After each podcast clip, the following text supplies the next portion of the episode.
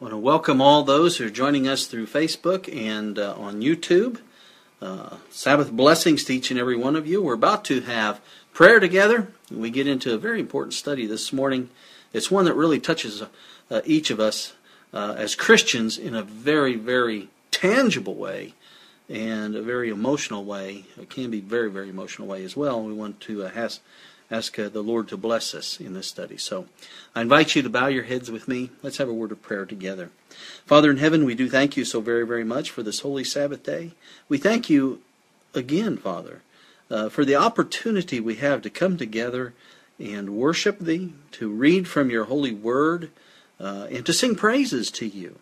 Uh, Lord, we, we thank you for uh, your watchful care over us, for the angels that you have sent uh, to, to protect us from the evil one and help us in our walk. We humbly ask for the Holy Spirit to be poured out without measure this morning on this most holy day uh, to lead us into the truth as we study this topic.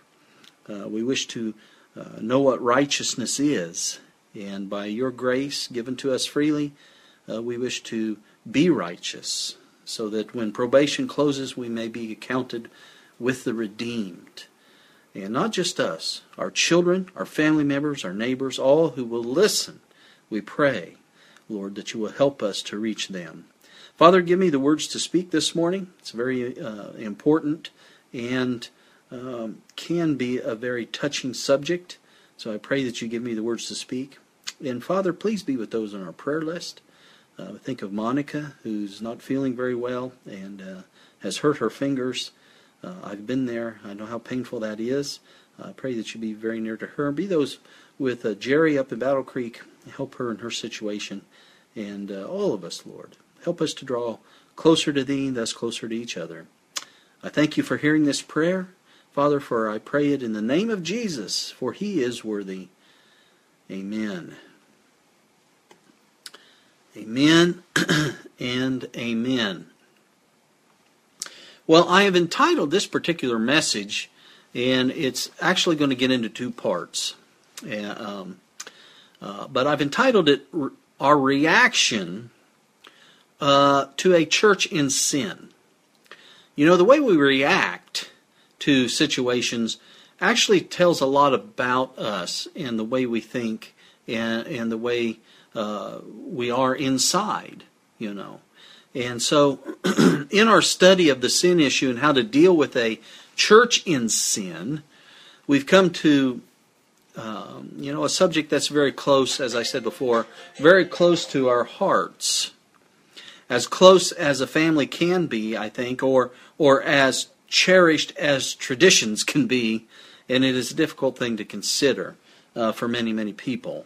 And this subject is what about a church that is in sin? And specifically, as I said, what if the church you belong to is corporately in sin?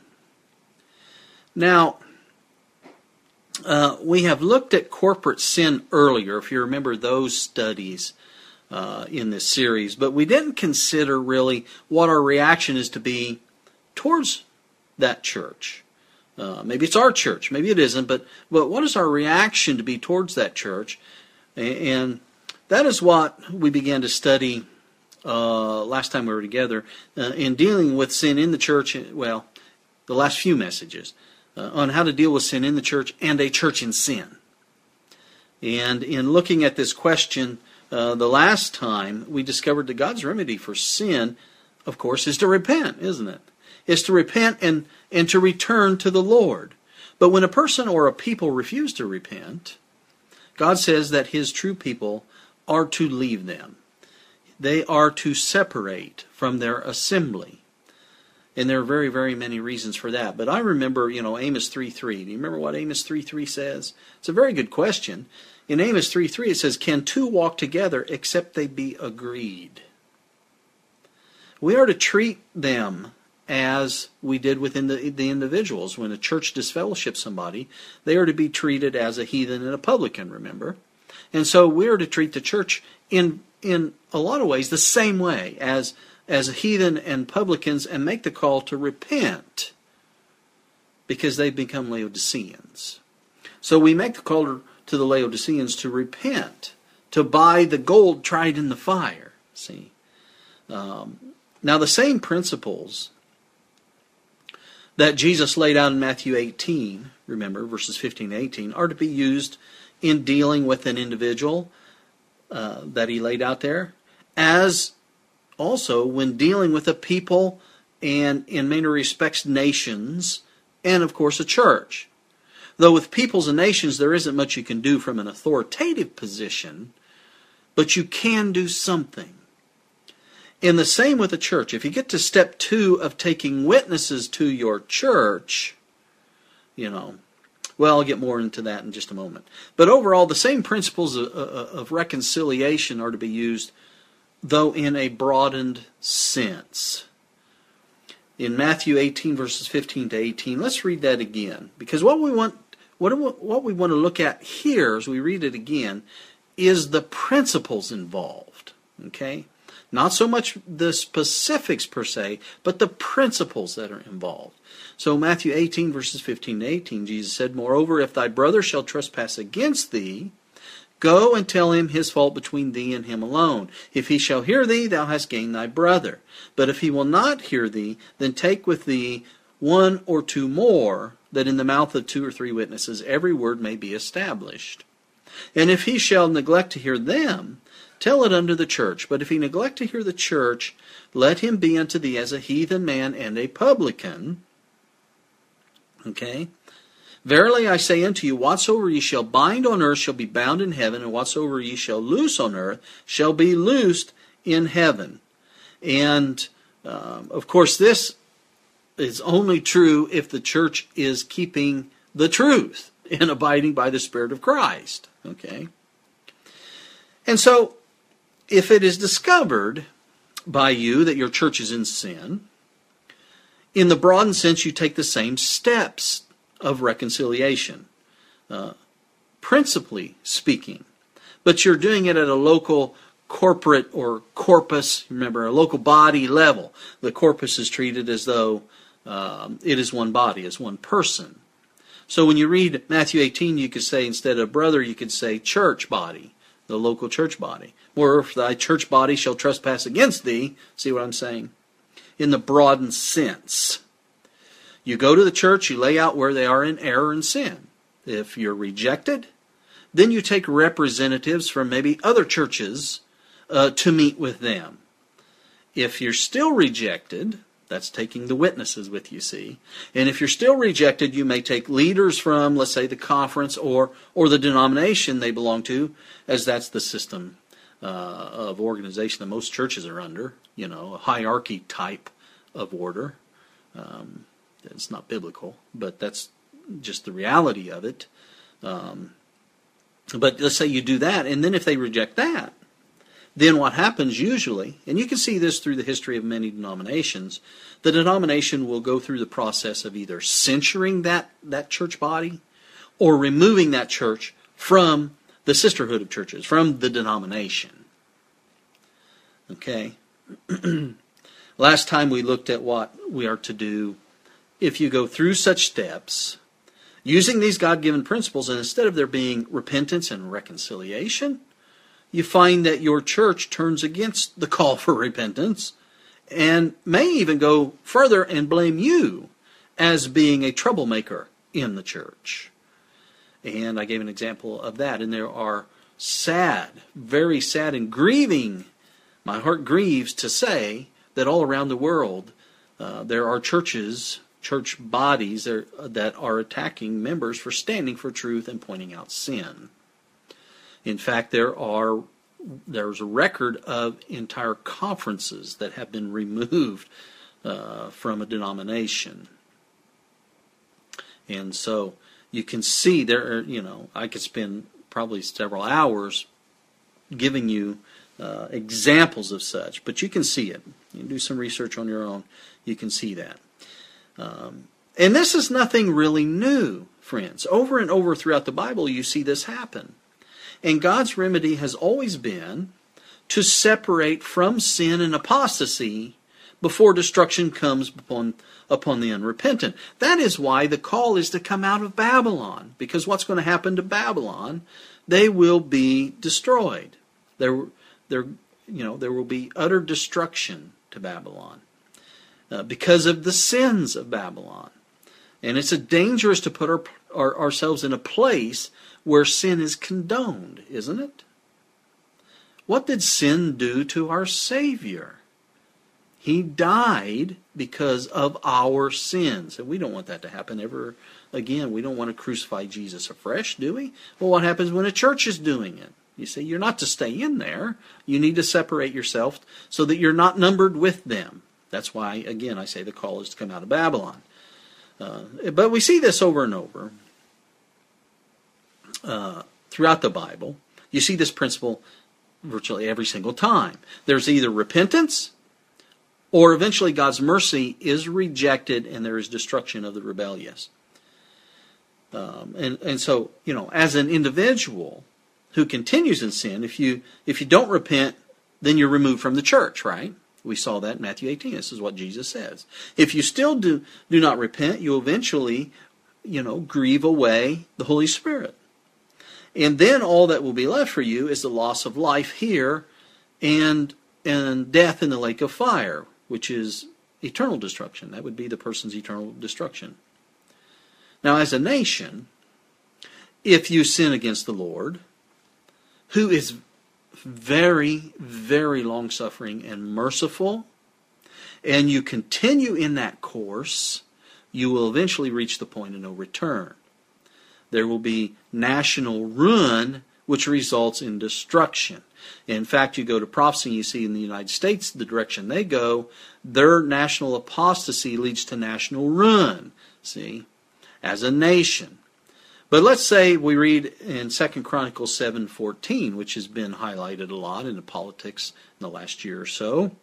It says, "If my people, that's the Lord's people, which are called by my name, shall humble themselves and pray and seek my face and turn from their wicked ways." That tells us that God's church has a lot to do with the prosperity or fall of a nation if we will turn from our wicked ways, then will I hear from heaven and will forgive their sin. And notice what he says, and will heal their land. And what is interesting about this is that it is the faithfulness of God's people in the land, the nation, that can bring about the turning away from wickedness, the wickedness of that nation.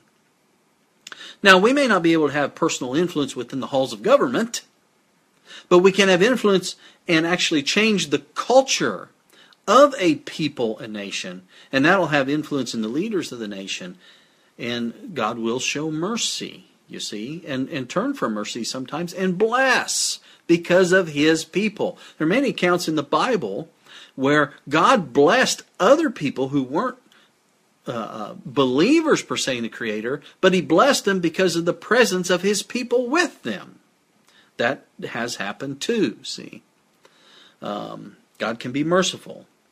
You see, our prayers can give the Lord permission to send more holy angels to influence people and thus the leaders. we see that in like the book of Daniel where an angel, you know, strove with the king. He had influence with him. And so always pray for your country, pray for your leaders so God can work even more so than he does on our behalf and actually theirs as well. Okay?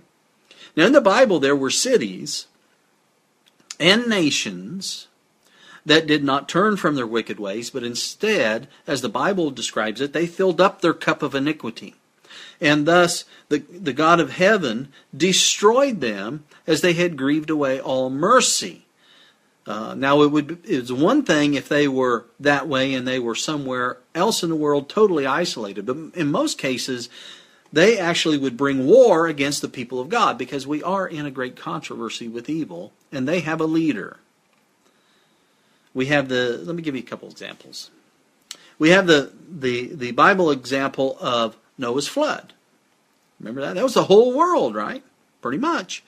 Uh, it's said in Genesis 6 5, and God saw that the wickedness of man was great in the earth, and that every imagination of the thoughts of his heart was what?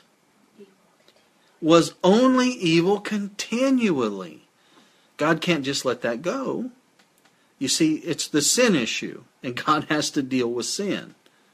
So he sent a worldwide flood, didn't he? There was destruction. But who was saved? Those who had separated from that. Those who had followed the Lord and were obedient. Okay? Uh, there's the example of, uh, and I'm hitting the, the most common examples, really. There's the example of Sodom and Gomorrah, where it says in Genesis 13 13, But the men of Sodom were wicked and sinners before the Lord exceedingly. In fact, if you remember, God had told Abraham, remember, Abraham starts out at, what if you, there's a hundred righteous men, right? And God told Abraham, got down to ten. God said, All right, if I find ten who were righteous in Sodom, I will not destroy Sodom and Gomorrah. But all he could find were three. Lot and his two daughters is what it turned out. They were the only ones who obeyed. Now, you could say, well, there was actually four. What about Lot's wife? Right? Well, she was found to be unrighteous, wasn't she? Even though she had left the city with Lot. Then she disobeyed the Lord, in looking back at what she had left behind, and she was turned into a pillar of salt. As an example to all of us, when we leave behind wickedness and evil, do not go back. Don't even look back. But carry on in obedience to God. Give, let me give you another example of a nation. Uh, there were was the nation of Amalek. They were called the Amalekites. And because of their evil wickedness, hatred, uh, and war against the people of God, uh, I'll tell you how merciful God was. I mean, they were that way for 400 years against God's people. They were that kind of people, just rebellion after rebellion after rebellion and great wickedness. But after 400 years, they filled up their cup of iniquity with God, and God told Saul, King Saul in 1 Samuel 15:3, "Now go and smite Amalek and utterly destroy all that they have and spare them not." Now, these instances and and there are more. There there there are more. But these instances show us the principles of repentance and reconciliation or separation and final destruction. We see that in every case. So they show us God's forgiveness and grace or satanical pride and eternal death. That's what we're, we're seeing. There's a line that's drawn there. Now, let's say that in your personal situation, you have pointed out sin in your church. And your church turned against your call for repentance of sin, and you have obeyed the Lord, and you've separated from that assembly, you've separated from that organization. What is your attitude now to be toward that church organization? Our reaction, what is it to a church in sin? You know, friends, there are entire ministries uh, that uh, have been raised up, not by the Lord, but they've been raised up because of separation, either voluntarily or maybe they were disfellowshipped, with the sole purpose to attack and bash their former brethren uh, in an effort to bring attention to how the church behaved and treated them during the process. There are whole ministries of, that are like that. And what it really comes down to in such cases is that some of these ministries have allowed personal feelings, grudges, and bitterness to consume them, and they're retaliating from emotions and not so much that there was sin or doctrinal error uh, in their former church, though there may have been. Now, let me ask you is it right to allow such feelings to control our reaction to former brethren? Or anyone for that matter? I know when, when we left our former church, and we left due to their their apostasy, their deviation from biblical truth, and in a lot of cases that they were doing some of these things and removing uh, upright commandment keepers. Um, we went through a lot of grief uh, from the former brethren, and I prayed earnestly for them and for myself not to become bitter and retaliate out of emotional distress. It's a dangerous path to go. But you know, we're social beings. We, we have feelings, and we get our feelings hurt. And so we got to be very, very careful. We, we need to go by a thus saith the Lord. What would the Lord have me to do? You know, always think about how Jesus handled such situations because we want to behave like Jesus did. Amen? And, and, so when we think about Jesus and in such situations, what were the words of Christ, let's say, towards those who had nailed him to the cross and reviled against him? How did he react to that church apostasy, that church in sin? Did he curse them out because of the pain and bitterness that had dwelled in his heart for what they were doing? How did our Savior respond to those who were murdering him? It's an incredible lesson for us, beloved. Luke 23:34 says, "Then said Jesus, Father, forgive them, for they know not what they do. Jesus tells us over and over we're to love our enemies and pray for them. Now, I am talking about our attitude toward fallen brethren and fallen churches. I'm not talking about being silent about sin Eh, eh, or or being silent about doctrinal error. Okay? And I hope you see the difference. But the way we behave our attitude towards others will show whether we are really of Christ or if deep down we're really of Antichrist. And so we need to be careful about what we say and do in these situations. And as you've heard me say before, there are only two spirits in the world we live in the spirit of Christ and the spirit of Antichrist. And with only two spirits, there are only two churches. We're either going to belong to one or the other. We're either going to have one spirit or the other. Now, the Bible declares that God has one church, the original and eternal church of which Jesus is the head. It also defines the church Antichrist, doesn't it? Which originated with sin. It is temporary, though it's been about 7,000 years. But in, you know, with God, a day is as a thousand years, so it's temporary. And his time is short compared to eternity, right? Now, Satan is the head of that Antichrist church. And there's going to be enmity, see? We get that right at the beginning of the Bible, Genesis 3:15. And I will put enmity between thee and the woman, and between thy seed and her seed it shall bruise thy head, and thou shalt bruise his heel. So this verse tells us that the seed of the two churches, they have an enmity toward each other but that this enmity will eventually come to an end when Satan is crushed. That's what bruised means. When Satan is crushed by the Lord Jesus, ending the great controversy uh, between good and evil uh, forever. And this is this is great news, isn't it? This was great news to Adam and Eve. They heard this and they were thrilled. Sin will cease to exist someday and someday soon, friends. We can rejoice in the Lord in that. Now, please don't think that Christ emerged from this battle unscathed, and his people will not either. The nail marks in his hands and feet and the scar in his side will be eternal reminders of the fierce strife in which the serpent bruised the woman's seed. Now, we as professed Christians, we see the scars of this battle every day in a personal way as we walk by faith. We see the scars of this battle in a greater sense all around the world, in the division that we find in all the churches that proclaim to be the seed of the pure woman there, and yet there is division and strife and sin. The division is between those who have the Spirit of Christ and those who have the Spirit of Antichrist, and they will uh, they are in the same organized body. But we need to remember that it was an enemy that planted the tares among the wheat.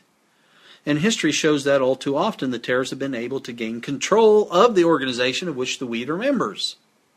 So, what happens when the tares take control of your church organization? Okay? Remember, Jesus said, By their fruits ye shall know them. You see the fruit being produced, what do you do? What happens? Well, when that happens, there's a falling away organizational speaking, there's a falling away from the truth, and then there's a greater conflict that arises between righteousness and unrighteousness. And when righteousness, by its very presence, exposes unrighteousness, or the righteous in their obedience to God and His commandments point out sin, there is great conflict. Not only between the forces of light and darkness, but between brethren. And let me tell you, let me tell you something, friends. When the Holy Spirit leads you to point out a church that is in sin, which is part of His character to do, that's part of His responsibility, and you're a member of that church, and it continues, you, you continue to uh, you continue to point that out, you will be escorted out of that church membership one way or another because of the forces of darkness that have taken control of it.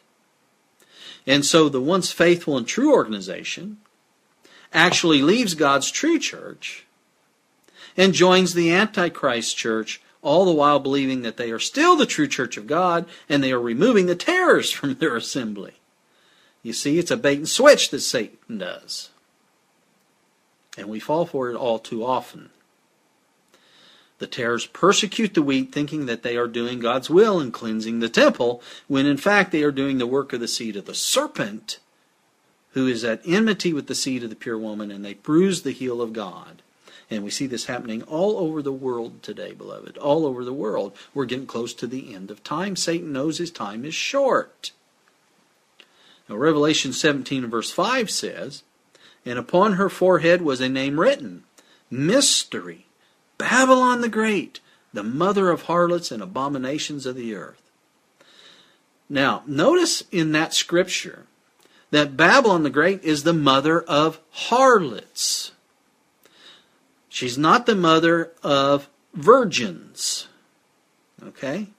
So if these many different professed Christian churches scattered all over the globe do not have the characteristics of the seed of the pure woman, if they do not have the Bible characteristics that define the church of God, then they are not really who they profess to be, but are a daughter to the mother of harlots and a part of Babylon the Great.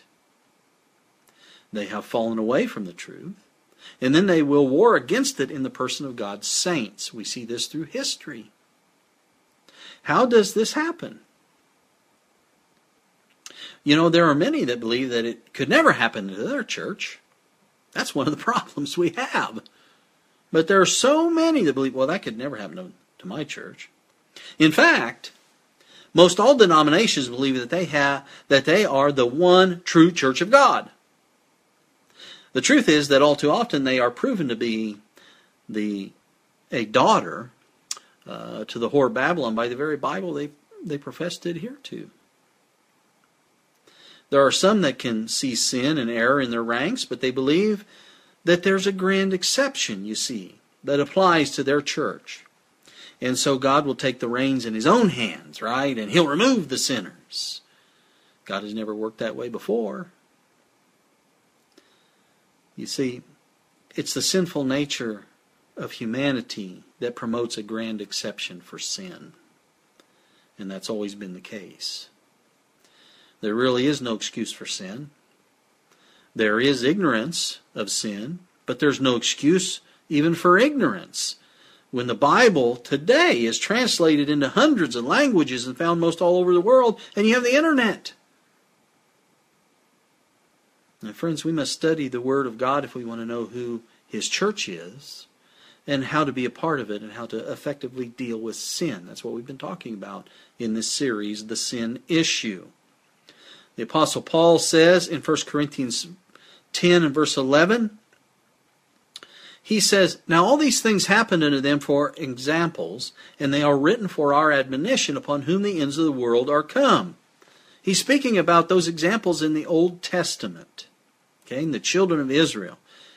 The experiences of Israel, as recorded in the Old Testament, are to be examples to us who live at the end of time of the right ways of the Lord and the wrong ways of man. And I think it very important to heed this counsel of Paul. And in fact, we can gain valuable insight from the experiences of Israel. In fact, to a great extent, we can see a parallel in the experience of King Saul and David and that of the professed church of God and the true church of God and the attitudes of both. I've recently been going through 1 Samuel and, and, and, reading out of the book Patriarchs and Prophets, and I'm amazed at how much of a parallel exists, spiritually speaking. You know, in the life of King Saul and that of David, we see the principles that we've been learning about here in regards to uh, a church in sin. And so um, I was moved to share it with you this morning. And I think you'll find it rather remarkable. And there are great lessons to be learned in how we are to behave, our attitude towards churches in apostasy. I encourage you to study the account of Saul in the Bible. Study the account in Patriarchs and Prophets, and study these things for yourself. And the parallels, uh, believe me, they'll jump jump right out at you. They'll leap right out at you. In 1 Samuel, we're going to go there. In 1 Samuel, we, we read about Israel's first king, and his name was Saul. Now, an obvious question to me is why would Israel want to have a king when they have the Almighty as their leader? The cloud by day, the pillar of light by night, remember that that is God. Jesus is the head. He was the leader. Now, why would they want to have a king? Well, if we go to 1 Samuel 8, verse 7, we find our answer. 1 Samuel 8, verse 7. And the Lord said unto Samuel, Hearken unto the voice of the people in all that they say unto thee, for they have not rejected thee, but they have what? This is God speaking. This is the Lord. They have rejected me, that I should not reign over them. Now, how did the people of Israel really reject God? Well, if you go to Patriarchs and Prophets, page 605, notice what it says there. It says they rejected God. By departing from God's law, the Hebrews had failed to become the people that God desired to make them. And then all the evils which were the result of their own sin and folly, they charged upon the government of God. So completely had they become blinded by sin. So they departed from God's law, and the results of their becoming blinded by sin was that they charged their iniquity to God. They charged it to God's government. Because God's government was unfair, you see, they thought. They now wanted a different government. They wanted one with a human king like all the other nations had. Doesn't this sound familiar? You know, Lucifer brought the same accusations against the government God there in heaven. Lucifer said, I can be a better leader than God. His law is unfair, his government's unfair. Let me be your leader. Let me tell you, friends, anytime you move away from God, you move closer to self, which leads to sin. It's kind of like the law of a law in nature, like gravity, let's say. Anytime you jump off a roof, you fall. Anytime you leave God, you draw closer to self and sin. And this is why we see such examples played out over and over throughout the Bible. It's the same fruit of self and sin played out. The people departed from God's law, they sinned more and more, then they blamed God and wanted a new king, not the heavenly king. Now, what exactly is the government of God? The government of God is the organization of all creation under his law. It is his law that keeps it working in a righteous and orderly manner to do his will. And the government of God is actually the church of God.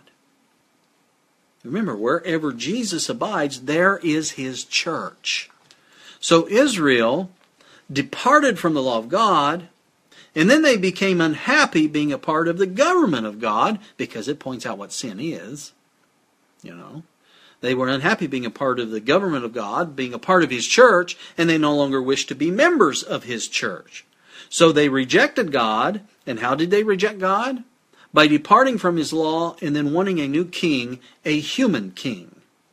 Now, what happens to a church when it departs from God's law? Is it still his church?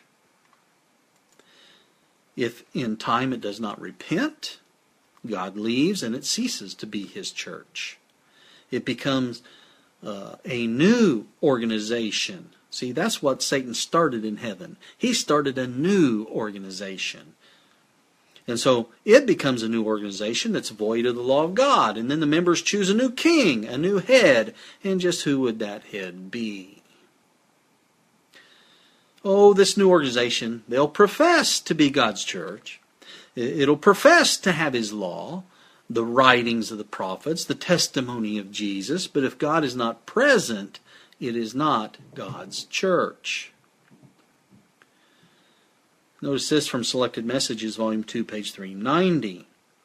We cannot now step off the foundation that God has established. Who established the foundation? God established it. We cannot now step off the foundation that God has established. We cannot now enter into any new organization, for this would mean apostasy from the truth. Have you heard, ever heard that statement before? You know, that statement is used a lot in an attempt to say that those who are moved by the Spirit of God to leave their fallen church, uh, that to do so would be apostasy from the truth. So you got to remain in that fallen church. So you have to always stay within a fallen church, you see, when the warning was actually against the existing fallen church choosing a new form of organization, which would lead to apostasy. And like I said, the parallels of King Saul and uh, the relationship between him and David uh, to the professed and the true church is rather staggering, really. That's like history being repeated, you know. Now, our God is a God of mercy. He's a God of long suffering, and He let Israel have their way in the hope that they would learn a valuable lesson and repent of their sin in rejecting God and choosing a different form of government and leader of that government. Notice this from the book Patriarchs and Prophets again, page 605. He permitted the people to follow their own choice because they refused to be guided by his counsel. Hosea declares that God gave them a king in his anger. Hosea 13:11. By the way, Hosea 13:11 says, "I gave thee a king in mine anger and took him away in my wrath." Put that in the back of your mind as we go about this study. When men choose to have their own way without seeking counsel from God, or in opposition to his revealed will, he often grants their desires in order that, through the bitter experience that follows, they may be led to realize their folly and to repent of their sin. That's why God uh, allows it. He's trying to lead us to repentance and come back to Him, see? She says, Human pride and wisdom will prove a dangerous guide. That which the heart desires contrary to the will of God will in the end be found a curse rather than a blessing. You know, my dad used this same principle uh, on my brother and I when we were young. Uh, one time he found us experimenting with cigarettes, and my family's heard this story a number of times. And so, what did Dad do? Did he take them away? No, he made us smoke the whole pack right then. Now, we didn't actually make it that far, you know, smoking the whole pack we didn't, you know, it didn't take very long for us to get very sick, and we actually turned green. Have you ever seen anyone turn green? A pale of green? It made us very sick. But you see, Dad was letting us have our own way, and he allowed us to reap the results to teach us a valuable lesson. And so, in the same way, God was trying to reveal to Israel the sin in their hearts by letting them have their way, and they too would reap the results of their selfishness. So, Saul was chosen by God and anointed as the first king over Israel. Look at 1 Samuel chapter 9 verses 15 and 16. Now the Lord had told Samuel in his ear a day before Saul came, saying, Tomorrow about this time I will send thee a man out of the land of Benjamin and thou shalt anoint him to be captain over my people Israel, that he may save my people out of the hand of the Philistines, for I have looked upon my people because their cry is come unto me. So God is saying to Samuel, the prophet, I've chosen a king for Israel. You're going to anoint him. Patriarchs and Prophets, page 608. Notice this. The personal qualities of the future monarch, monarch excuse me, were such as to gratify that pride of heart which prompted the desire for a king. Did you catch that? The personal qualities uh, of Saul were such as to gratify the pride of heart that prompted for the desire for a king. There was not among the children of Israel a goodlier person than he, for Samuel 9, verse 2. Of noble and dignified bearing, in the prime of life, comely and tall, means he was handsome, and he was tall, he was built well, physically, he appeared like one born to command. Yet with these external attractions, Saul was destitute of those higher qualities that constitute true wisdom. He had not in youth learned to control his rash, impetuous passions. He had never felt the renewing power of divine grace. You catch that? He had never felt the renewing power of divine grace. Saul, friends, is a good representation of the professed church that by all outward appearance seems to be righteous and pious, but inwardly is carnally minded and selfishly motivated. As the, the professed church falls away from God, they begin to reorganize their structure to be more in line with worldly principles of organization, such as a hierarchy, and away from God's organizational principles where Jesus is the head and we're all brethren. So Samuel obeys God and anoints Saul as king. And in chapter 11, we read about how Saul defeated the Ammonites in the name and under the direction of the Lord. And so far, Saul was ruling as a leader who worshiped and obeyed the true God. In fact, in, when he was called, he prophesied with the other prophets. See? And he started down the right course. But remember, he had never felt the renewing power of divine grace. And keep in mind that the definition of spiritual Babylon is that it was once a pure church, but it has become corrupt. Great Controversy, page 382. The message of Revelation 14 announcing the fall of Babylon must apply to religious bodies that were once pure and have become corrupt. It was after this first victory over the Ammonites, while Israel was rejoicing, that Samuel rebuked them for rejecting God and choosing to have an earthly king to show them that they sinned before the Lord for asking for a king to rule over them and to encourage them that they, they could have confidence in God and that he still loved them and wanted them to come back to him, Samuel called for rain during the dry season. That is a mighty miracle indeed, friends. Let's look at 1 Samuel 12, verses 16 and 19. Now, therefore, stand and see this great thing which the Lord will do before your eyes. Is it not wheat harvest today? I will call unto the Lord, and he shall send thunder and rain, that ye may perceive and see that your wickedness is great, which ye have done in the sight of the Lord in asking you a king. So Samuel called unto the Lord, and the Lord sent thunder and rain that day. And all the people greatly feared the Lord and Samuel. And all the people said unto Samuel, Pray for thy servants unto the Lord thy God, that we die not, for we have added unto all our sins this evil, to ask us a king. Go back to Patriarchs and Prophets, page 615. Before there could be any hope of prosperity for Israel, they must be led to repentance before God. In consequence of sin, they had lost their faith in God and their discernment of His power and wisdom to rule a nation lost their confidence in his ability to vindicate his cause. They lost confidence in God because of their sin. See, it had blinded their eyes. Before they could find true peace, they must be led to see and confess the very sin of which they had been guilty. God is merciful and forgiving, ever desiring to show favor to his people when they will obey his voice. So we're seeing a great parallel here, friends, between the experience of Israel and asking for a king and the professed church reorganizing into worldly lines of order and structure. We see this parallel because the same principles of God and a falling away from those principles are involved. Now, the next year of Saul's reign, there was a battle with the Philistines. And it was here that Saul made a great departure from the Lord. The people saw that they were outnumbered, they became very afraid, and they began going AWOL. They were hiding in the rocks and crevices, they were running away. They were fleeing the army of the Lord. And this is where we begin to see the true character of Saul displayed. And it was found that his character did not call the people of Israel to have confidence in God. So the people fled their responsibility to stand for God. And the same can be said of the professed church. Its actions don't call the people to have confidence in God and to spread the end time present truth message of Revelation 14, the three angels' messages. Peace and safety is the call.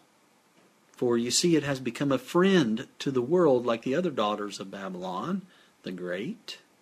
And when called to stand for truth, they have no courage to do so because, as Saul, they have not the renewing power of divine grace. They've never experienced it, or they have fallen away from their previous experiences.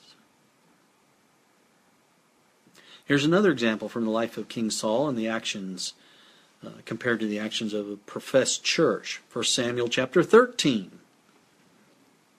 verses 8 to 12. And he tarried seven days according to the set time that Samuel had appointed. But Samuel came not to Gilgal, and the people were scattered from him. And Saul said, Bring hither a burnt offering to me, and peace offerings. And he offered the burnt offering. And it came to pass that as soon as he had made an end of offering the burnt offering, behold, Samuel came. And Saul went out to meet him, that he might salute him. And Samuel said, What hast thou done? And Saul said, Because I saw that the people were scattered from me, and that thou camest not within the days appointed, and that the Philistines gathered themselves together at Michmash. Therefore said I, Therefore I said to myself, the Philistines will come down now upon me to Gilgal, and I have not made supplication unto the Lord. I forced myself, therefore, and offered a burnt offering. I really didn't want to do it, but I forced myself to do it. You see, Saul had been instructed to wait seven days until Samuel would come to offer offerings and show him what to do in the battle. And this was a test. This was a test of Saul's loyalty and dependence upon God. Because you see, Samuel was instructed to tarry a bit, but not past the seventh day. And it was shown how Saul was. He became impatient when Samuel didn't arrive. You know, he didn't arrive when he thought he should. And then he disobeyed the Lord by making the offerings to God himself instead of waiting for the prophet and priest, Samuel, to do it as was commanded by God. And in his response to Samuel, Saul didn't offer as an excuse that he had misunderstood his instructions or that they were not clearly stated. He understood it. He frankly admitted the deliberate violation uh, of his instructions in favor of his own wishes. He decided that he was wise enough, you see, to lead without the help of God. And this is the same mistake. I mean, you go back to the beginning. This is the same mistake that Eve made in the garden. And it's the same mistake the professed church makes. They take control of the lines of church work away from the Holy Spirit, and they carry out grievances against members that they should not. Thus, what are they doing? They're standing in the place of the Spirit of God, where they ought not to be. They have forsaken the principles of God and implemented the ways of man in dealing with sin. Notice Samuel's reply. 1 Samuel 13, verses 13 and 14. Thou hast done foolishly, he said. Thou hast not kept the commandment of the Lord thy God, which he commanded thee, for now would the Lord have established thy kingdom upon Israel forever, if you would have been obedient. But you failed the test. Notice what he says. But now thy kingdom shall not continue. The Lord hath sought him a man after his own heart, and the Lord hath commanded him to be captain over his people, because thou hast not kept that which the Lord commanded thee. Patriarchs and Prophets, page 621. So long as the king and the people would conduct themselves as subordinate to God, so long he could be their defense. But in Israel, no mar- monarchy could prosper that did not in all things acknowledge the supreme authority of God. You see, the true church of God has a teachable spirit. And, and why do they have that? Because they're led of God. It waits patiently upon the Lord for direction and counsel, not wanting to go against the will of God. It obeys the Lord in all things and will take rebuke as it is intended, making no excuses and repenting, acknowledging the authority of God. Saul sinned against the Lord, and he was unrepentant of it. And so it was revealed that Saul was full of pride, and the Lord cannot allow one with an unteachable spirit to continue to rule over his people. Patriarchs and Prophets, page 622. Saul was in disfavor with God and yet unwilling to humble his heart in penitence. What he lacked in real piety, he would try to make up by his zeal in the forms of religion. So those who profess to be followers of God and yet continue in sin have convinced themselves that the forms of their religion is actually what will save them. And sadly, this became the norm, it seems, throughout Israel's history, more times than not. I mean, so much so that by the time the Messiah arrived, they did not recognize him because they had traded truth for their man made religious traditions. You see, the temple became God, much like the organization today has become the church. You can't say anything against the organization, that's the church. It's not. The church is organized for service, the organization isn't the church. But the same attitude of Saul is prevalent today. Open sinners in the church believe they're saved by their good intentions. Saul is an example of a church that has fallen and yet maintains that it is still the chosen of God. He was anointed, right? And how Saul reacts toward David is a parallel at how the professed church, a fallen church, reacts toward the true church and its members. Patriarchs and Prophets, page 634.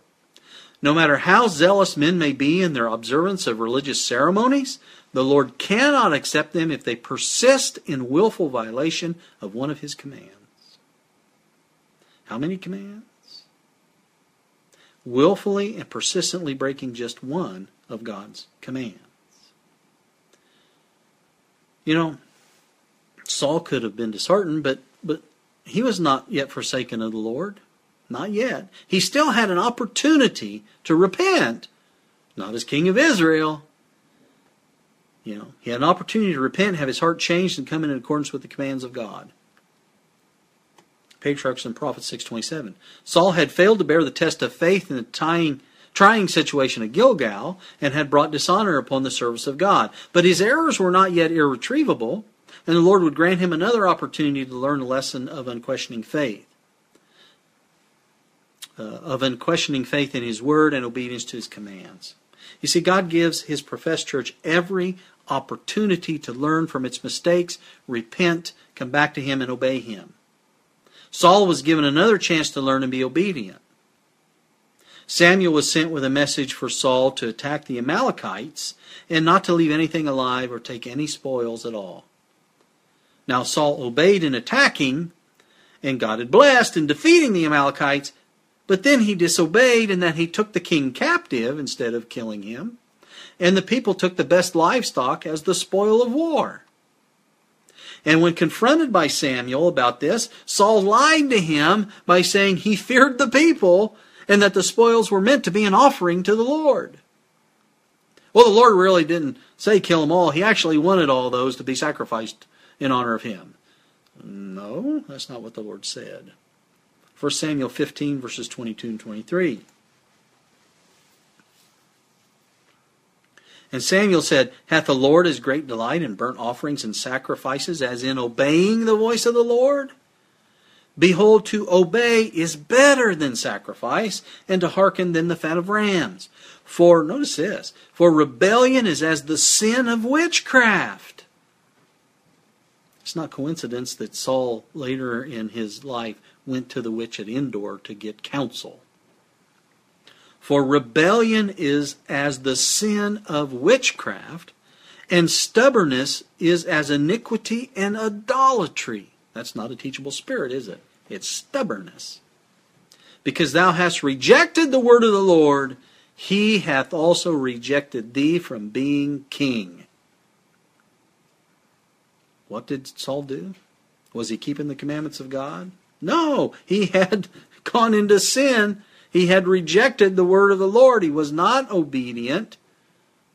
So God rejected him as king. Patriarchs and Prophets, page 636. The Lord, having placed on Saul the responsibility of the kingdom, did not leave him to himself. He caused the Holy Spirit to rest upon Saul, to reveal to him his own weakness and his need of divine grace. And had Saul relied upon God, God would have been with him. So long as his will was controlled by the will of God, so long as he yielded to the discipline of his God's Spirit, God could crown his efforts with success. Notice this. But when Saul chose to act independently of God, that's a new organization, the Lord could no longer be his guide and was forced to set him aside. Then he called to the throne a man after his own heart, 1 Samuel 13:14. Not one who was faultless in character, but who, instead of trusting to himself, would rely upon God and be guided by his Spirit, who, when he sinned, would submit to reproof and correction. So we see the differences between the two. And this reinforces the principle, friends, that there is no grand exception for anyone or for any church organization, as well as the principle of conditions. Evangelism, page 695. It should be remembered that the promises and the threatenings of God are alike conditional. And what are they conditional upon? Obedience to God. So God anointed Saul to be the leader of Israel, the king of Israel. Saul eventually chose his own way instead of continuing in the way of God. Saul forsook the Lord, and the Lord set him aside for another who would be faithful and obedient. And this is a principle that's been seen throughout the history of God's people from the beginning of time to this very day. The upward look, page 131. The Lord Jesus will always have a chosen people to serve him. What do they do? They serve him. when the Jewish people rejected Christ, the Prince of Life, he took from them the kingdom of God and gave it unto the Gentiles. God will continue to work on this principle with every branch of his work. When a church proves unfaithful to the word of the Lord, whatever their position may be, however high and sacred their calling. Saul was the king of Israel. That's pretty high, isn't it? The Lord can no longer work with them. Others are then chosen to bear important responsibilities. But if these in turn do not purify their lives from every wrong action, if they do not establish pure and holy principles in all their borders, then the Lord will grievously afflict and humble them, and unless they repent, will remove them from their place and make them a reproach. You go to Revelation 3 and read about the churches, and God says, I will remove that candlestick from you. And so we see this example played out in the calling of Saul. He was chosen and anointed of God, but then fell into apostasy. And the way the Lord dealt with the apostasy of Saul is a lesson for us to learn on how he deals with the apostasy of his professed church. Now, some say that the professed church is the chosen and anointed of God, that it is the apple of his eye, that no matter what it does, it's going through to the kingdom. And while it is true, friends, that the professed church was at one time anointed of God, when it reaches the point of apostasy, it then no long, is no longer the apple of God's eye. And for sure, unless there is repentance, will never go through to the kingdom. This kind of blind faith is not what God requires of us as a people, friends. Did Saul go through no matter what he did? No. This is also an indication of how well the devil has confused the definition of whom and what is the true church of God. Is it possible for a church organization to fall into apostasy? Absolutely. Is it possible for a church organization to come out of apostasy? Sure it is. Faithful people make up the church, and sometimes they fall and repent. Same principle. The Old Testament has examples of where God's people have repented and come back to Him in full faith and obedience. Is, is it possible for a church that is in apostasy to be lost? Absolutely. Look at Babylon. It was once pure, now it's fallen. And this is seen throughout Bible history, this example over and over.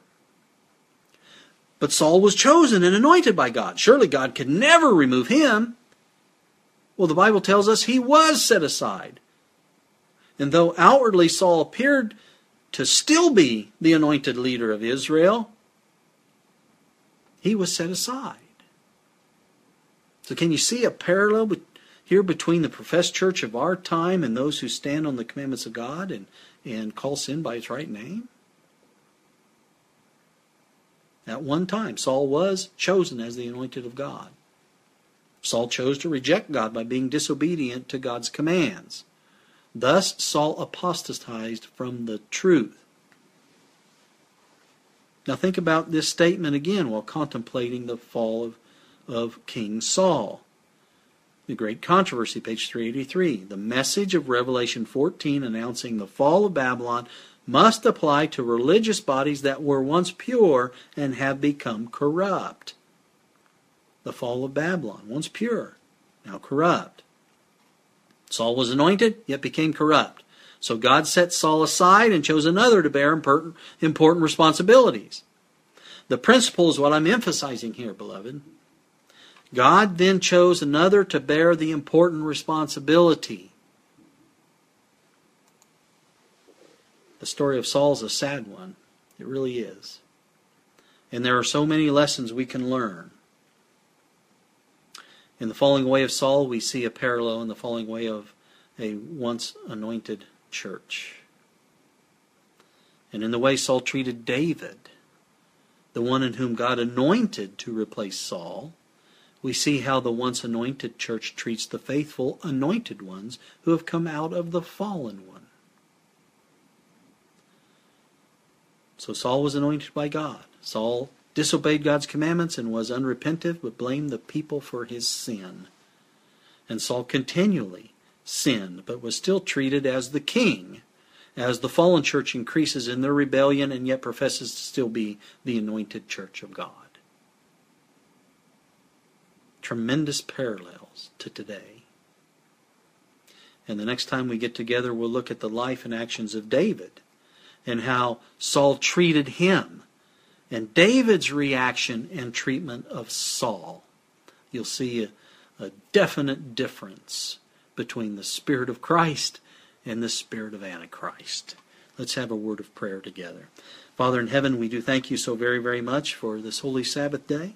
We thank you for this opportunity to study into your words, into the Old Testament, and uh, be shown the lessons that are there for us who live here in this time of Earth's history.